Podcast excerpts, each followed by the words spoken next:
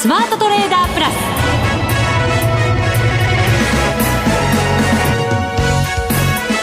全国のリスナーの皆さんこんにちは。内田まさです。この時間はザ・スマートトレーダープラスをお送りしていきます。この方にご登場いただきましょう。国際テクニカルアナリスト福永博之さんです。こんにちは。よろしくお願いします。よろしくお願いいたしますさて今日の日経平均株価は難聴に終わりましたけれども。はい、はい、あのー、まあ為替も実はドルが伸び悩んだというかあの弱含んで終えちゃったんですよね。そうですね、えー、現在110円4銭5銭あたり。そこまで行きましたか。そうなんですよね、えー、一時110円切る場面もありましたので。そうなんですね、えー、ずるずるっときちゃった感じですかね、うん。まああのー、今日の、まあ、日本時間の未明になりますけども FOMC の結果が発表されまして、はい、それから、まあ、その後パウエル FRB, FRB 議長の会見もありました、はい、であのそこではちょっとまああのまあドルの買ってる人たちから見るとポジティブな話が出たんですよね。そうですよね。はい。110円85銭あたりまで。そうですそうですそうです。はい、ええまあそのポジティブな話は何かというと、まああの利上げの回数ですよね。はい。これがあと1回というふうに見られていたものが、まあ、年2回になるのではないかというふうな見通しになってですね、まあ、その、まあ、影響もあって今の内田さんの話にありましたように110円の80銭台まで、はい、ですから、まあ、あの時点でロングポジションを持ってた人は、まあ、このままもう一回ね11円トライかと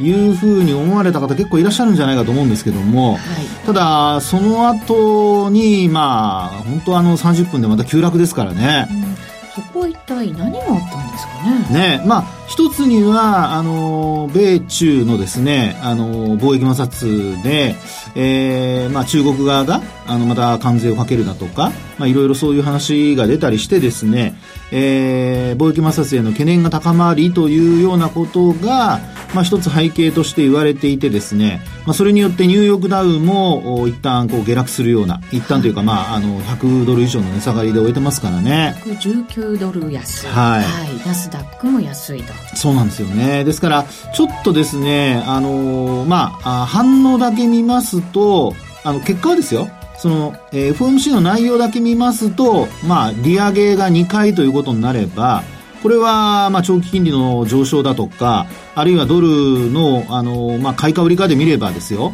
あの、通常は買いと。そうですよね、えー、あのアメリカの金利も一時3%台乗せてましたけれども、はい、結局2%台で終わってるんですよね。そうなんですよね。ですからこの反応を見ると結果的にまあ出尽くし、はい、あの為替市場では。そして、えー、株式市場では、まあ、ダウが下落しているということなので、まあ、この辺りは逆にこうちょっとネガティブな、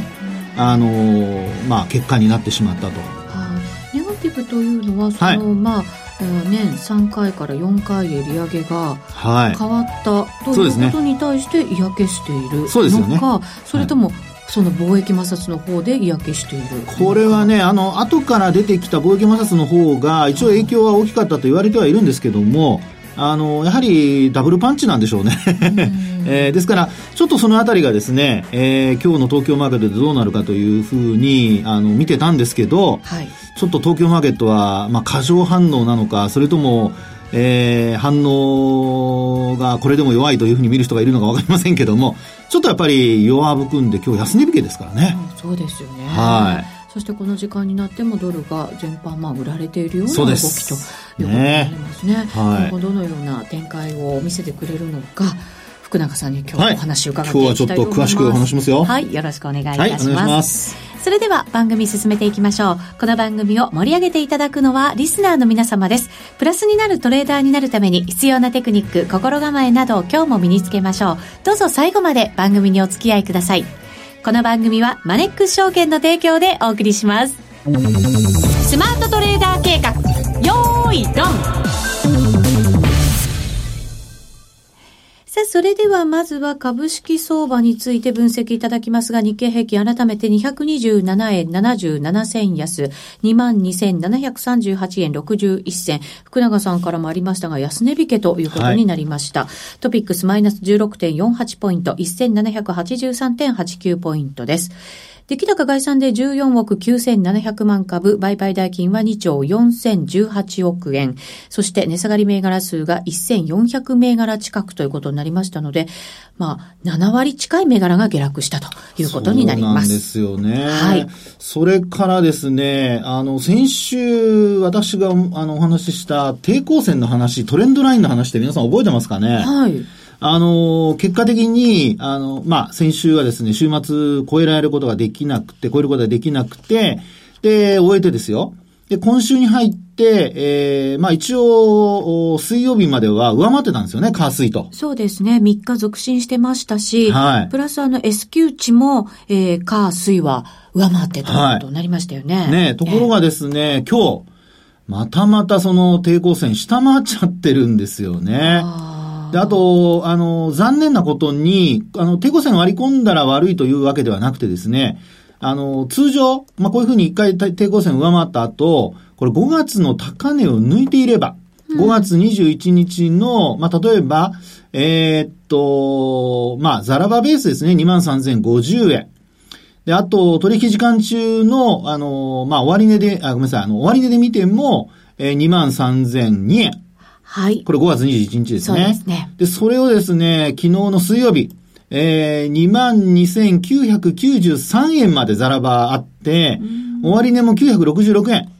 ですから、これ、ザラバ、終値ともに届かなかったっていうところなんですよね。なるほど、はい、そういうのでなんとなく心理的にも、まあ一旦はもしかしたら押す可能性もあるかなみたいなねですかね。そういうとこですよね、で。それに加えてですね、今日の下落で今お話したような抵抗線を下回って終えると同時にですよ。まあ要するに押し返されて終えたと同時に、もう一回5日線も上回、あの下回ってしまったと。ああ。ちょっとなんかこう脱力感というかね、ガクってきちゃいますよね。ちょっとね、ですから、まあ、あのー、まだ株価としてはですね、1月につけた高値と3月につけた安値の値幅の中の、まあ、戻り局面なので、あの、こういう状態の中でダブルトップとは言わないわけですけども、ただ、2回こう高値つけに行って、その後5日線を下回って終えているっていう状況を考えますと、まあ明日また週末金曜日になりますけど、25日移動平均線、これ下回るようなことになるとですね。はい。あの、株価って移動平均線って終値ベースの、あの、まあ平均値じゃないですか。で、これ、えー、今、あの、お話している中で、5月の21日が高値なんですけど、それを上回ってないわけですよね。ですから、あの、株価としては5月21日の高値よりも今の水準の方が低いわけじゃないですか。はい。ね。で、そうなると、1日ずつずれていくと、まあ、高い株と安い株がこう入れ替わる。で、こういう状況が、こう、繰り返し毎日起こっていくわけですね。で、これをですね、あの、カウントしていくと、25日線がこのまま行くとですね、あの、上向きから下向きに転じちゃう可能性が出てくるんですよ。ああ、私まだね、上向いてるから大丈夫じゃないですかって 言おうと思ってたんですよ。あら、それを言われる前に言っとこうと思いました。先にね、かぶされちゃいましたね。いやいやかぶすも何も。いやです。あの、あれですよ、皆さん。あの、客観的に物事見ないとダメですからね。そうですね。一歩引いてね。そうです。はい。さすが内田さん、大人の女性は違いますね、やっぱりね、言うことがね。なかなかできないんですけど。なかなかできないです。あの、それは皆さん同じだと思いますが。はい、相談してる場合じゃないですよね、ねここでね。はい。はい、でちなみにですね、その、25日前。はい。というのが今日を含めてですよ、25日前と言いますと、うん、これがですね、5月の11日になります。11日、はい。はい。ですので、まあ5月の11日の終値が22,758円。はい。今日どうでしょう？下回ってます。下回ってますね。20円ほど。はい。で、その後、毎日これ、あの、高い株価が、あの、捨てられていくわけですよ。そうですね。はい。21日までこれ株価はじわじわ上がってますからね。5月の21日まで。はい、そうでした。はい。なのでですね、これで、まあ25日線を仮に下回るようなことになりますと、まあよりその下落角度も急になってしまうと。いうことなので、あのー、まあ、目先、明日もしこれ反発して、えー、5日移動平均線を上回るというような状況になれない場合は、目先はですね、ちょっと、やはり下落に対する警戒の方が必要になってくるのではないかというのが、まあ、これが実は今日のこの終値を見た時点で、えー、考えられる、まあ、可能性として考えられるパターンなんですよね。うんはい、福永さん、やっぱりちょっと下方向で見てます？やっぱり。いや、あの、下というふうには見てないんですけどね。ただ、こう、持ち合いとか、あの、こう、まあ、要はレンジ相場というんでしょうかね。株価が上に行くための、やはり何かしらのエネルギーがなんとなく今不足しているような感じがしてですね。はい。えー、いわゆるまあ、日柄調整というんでしょうか。あの、調整する場合には、大きく値幅が下がるパターンと、まあ、上昇している時の値幅調整っていうパターンですね。それと、あとは、あの、値幅は小さいんだけども、時間をかけて、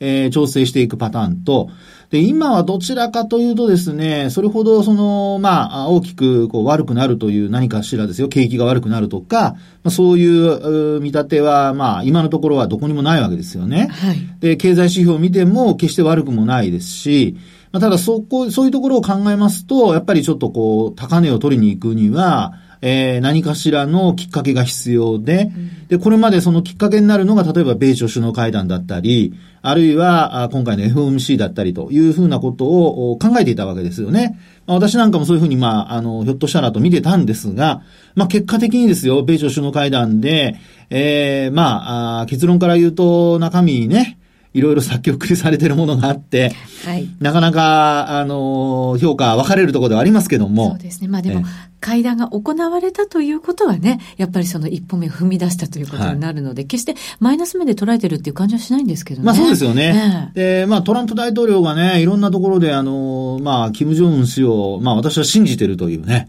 なんか一番悪そうに見えてた人だ、人なのに、あれだけマスコミが批判してた人なのに僕は信じてるっていうね。はい、なんかいい人じゃないですか。僕は前からトランプさんは悪い人じゃないと言ってましたけども、あの、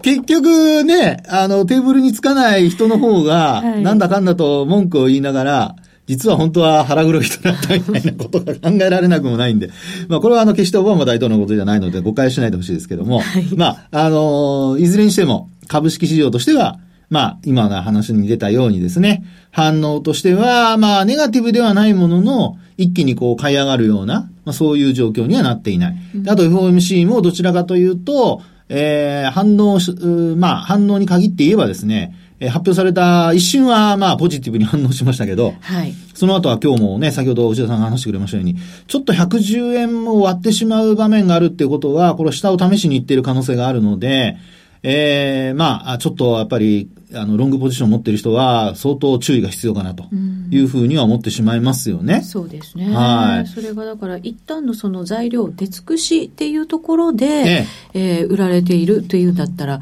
ね、も戻りをこう試す場面もあるんでしょうけれども。そうですね。はい。ですから、そのためにはやっぱり何かしら、こう、新たな水準に株価を押し上げていくためには、あの、材料が必要になってくるということになりますので、はい、まあ今晩、あの、ECB の理事会もありますし、また後ほどちょっとお話しますけども、ええー、まあ、為替に関してはそういうところが一つは、まあ、ドルが強くもう一回戻るかどうかの一つのポイントになってくるんではないかなと思いますけどね。そうですね。はい。なので、まあ、材料待ちしているこういう時というのは、はい、やっぱりテクニカルをね、駆使して、いろんな分析をすることも必要な時期なんではないかなと まあ、そうですね。けどね。ええー、やっぱりあの、はい、勉強もね、重要ですからね。そうですよね。はい、そんな勉強に、とっても適した？とっても適した？本が、本が？この度発売されます。なんという好タイミングが違うか。ですね。笑ってる場合じゃないですよ、はい、福永さん、はい、はい。テクニカル分析、最強の組み合わせ術。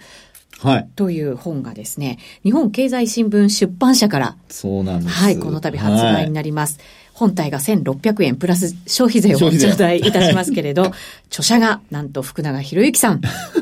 でございます。本当すいません。もう公共の電波を使ってこんなお宣伝をさせていただきました。本当ありがとうございます。これでも最強の組み合わせ術っていうことですから、はい、まあもちろん移動平均だけでシンプルにやってるよっていう方もいらっしゃると思うんですけど、はい、それだけじゃなくって、ええ、いろいろまあ組み合わせながらやる、その最強なもの、最適なものを選んでくださってる。教えてくださってる、という本になりますかね。はい。あの、そのためのノウハウをですね、この中にこう、まあ、エッセンスとして書き込んでるってことなんですけど、はい。あの、まあ、皆さんやっぱりこう、今日もいろんなお話をしてますけども、あの、売買タイミングの精度を上げたいだとか、例えば今日、昨日にしてもですよ、どこで売ればいいのかっていうのは結果的には展示は分かっても、今、その、売りなのか買いなのかっていうその精度。はい。本当にそれが正しいのかどうか。これに関してはやはりなかなか皆さんも自信持てないと思うんですよね。そうですね。はい。で、そういった精度を上げることと、あとは、じゃあ精度を上げるために、まあ仮にこういろんな工夫をしました。で、その時に、株価がまあ、あと下がる上がるというこう予想を立てて、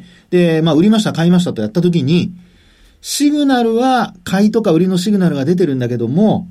騙しが出たりとかですね。このね、騙しを見抜く方法がね、はい、あればいいなっていつも思うんですよ。それが実はこの本に書いてあるんですよ。答えが？答えが。騙しに騙されない 方法が？いや、それあの、あの、知らん顔しろとかそういうわけじゃないですよ。見て見ぬふりしろとかそういうことではなく 違う違う違う違う。これはですね、あの、損失の発生とか、まあ、拡大につながるこの騙しですね。はい。これを避けるにはどうすればいいか。で、どのテクニカル指標にはどういう騙しがあるかというのを、しっかりと書いてあるんですよね。うん。それが分かることで、私たちは騙しを最小限に抑えることができるということですかね。で、その騙しが避ける、避けるためにですね、騙しを避けるために重要なことは、一つのテクニカル仕様だけ使っていたのでは、実はその不得意な部分だけしか見えないので、えー、それではちょっとやっぱり、あの、騙しを回避することは難しいですよと。まあ、そういうところからですね、えー、組み合わせというのを考えて、あの、ここにいろいろこうお出ししたんですね。はい。で、さらには、あの、まあ、皆さん人によってほら、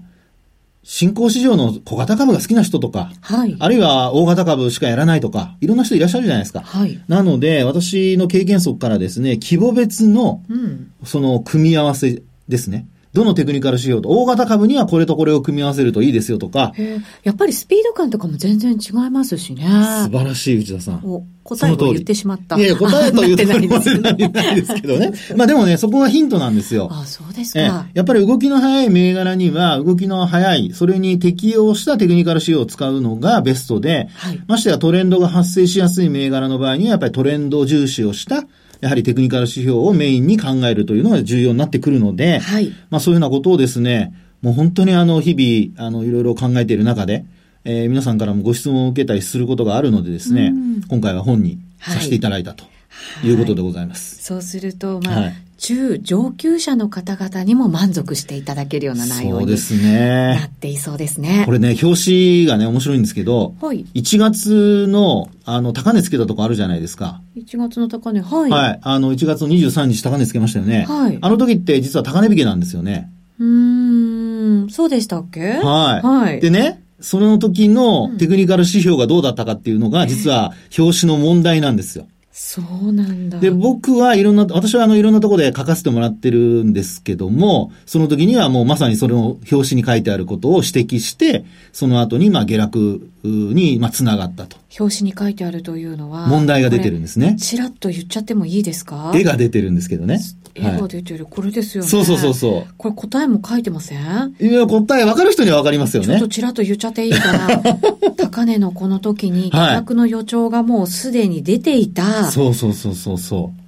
というそうですことですよね。そうなんそうなんです。ってことは、じゃあ福永さん分かってたんですね。いや、お話ししたじゃないですか。そうでしたっけ？いろんなところで、そうでしたっけってじさん。まあまあね、あの、ラジオは楽しくやってますからね。そうですね、はい。はい。ぜひこの本をお読みいただきたいなと思いますが、はい。プレゼントも頂戴しましたので、ぜひご応募いただきたいと思います。はい。番組をお聞きの方、3名様に抽選でプレゼントさせていただきます。はい。締め切りは6月29日金曜日でございます。当選の発表は発送をもって返させせていただきますのでご了承ください。はい、番組ホームページからご応募いただくようになっています。ぜひぜひホームページご覧になってください。はい、ちなみにあの、まだ本屋さんに並んでません。これ来週の月曜日に配本予定なので。そうなんですね。ほんと出来たてのほやほや。お最新でございます。ちょっと今パラパラ見ちゃってます。すいません。はい、火曜日頃にはもう店頭には並ぶと思いますそうなんですね。アマゾンでももう予約できるようにね。そうですね。なってますのでね。はい、ありがとうございます。はい、ぜひ、あの、買いたいという方はもう予約もしていただいて。無理しなくてもいいですよ。はい、よろしくお願いします。はい、よろしくお願いします。以上、スマートトレーダー計画、用意ドンでした。ここで、マネックス証券からのお知らせです。IPO なら、マネックス証券。人気が高く申し込みが集中しやすい IPO は、多くの場合、抽選で購入できる方が決定されます。マネックス証券では、申し込み数や過去の取引実績、お預かり資産の状況などに関係なく、申し込みされたすべてのお客様に平等に当選の可能性があります。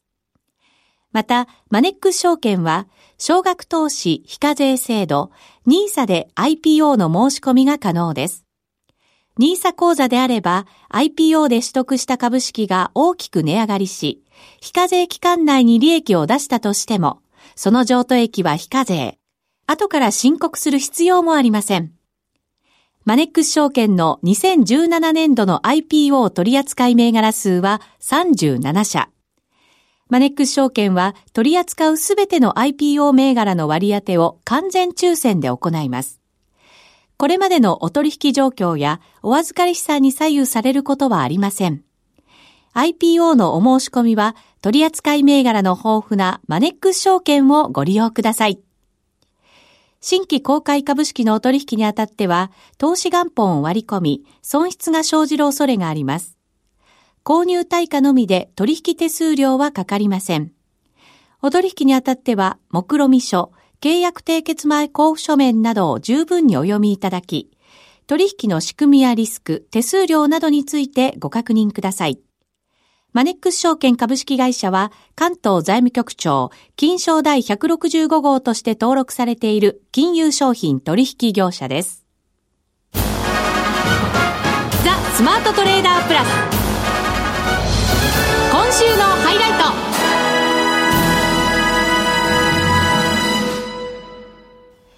それではここからは為替のお話いただきたいと思います。現在ドル円110円を下回りまして、109円96、97銭あたりということになっています。そうですね。はい、あの、まあ、ドル円に関しましては、先ほども、まあ、ちらっとお話しましたように、FOMC の結果が出た後に、110円台後半まで、はい、あの、上昇する場面があったんですよね。で、まあそうしたところで、あの、私なんかあの、冷やしのチャートをこうよく見てるんですけど、まあそこで、あの、注目されるのは、まあやっぱり、あの、上昇した時に、まあこれもあの、いろいろ皆さんに、あの、お話しする中でですね、見てほしい部分なんですけど、まあやっぱり上昇が続くかどうか、はい、それからあと、勢いがあるかどうかっていうところを、やっぱり上昇するときには見る必要があると思うんですよね。はいで、あとあの、節目を抜くときにですね、そのしっかりとその今お話したような勢いがちゃんと続いているのかどうか。うで、やっぱり勢いがないときっていうのは、あの、一気に抜けられなくて、えー、もたっとした後にですね、そのまま、こう、えー、横ばいから、あるいは一瞬、為替の場合ですと一瞬こう、上髭をつけるようなね、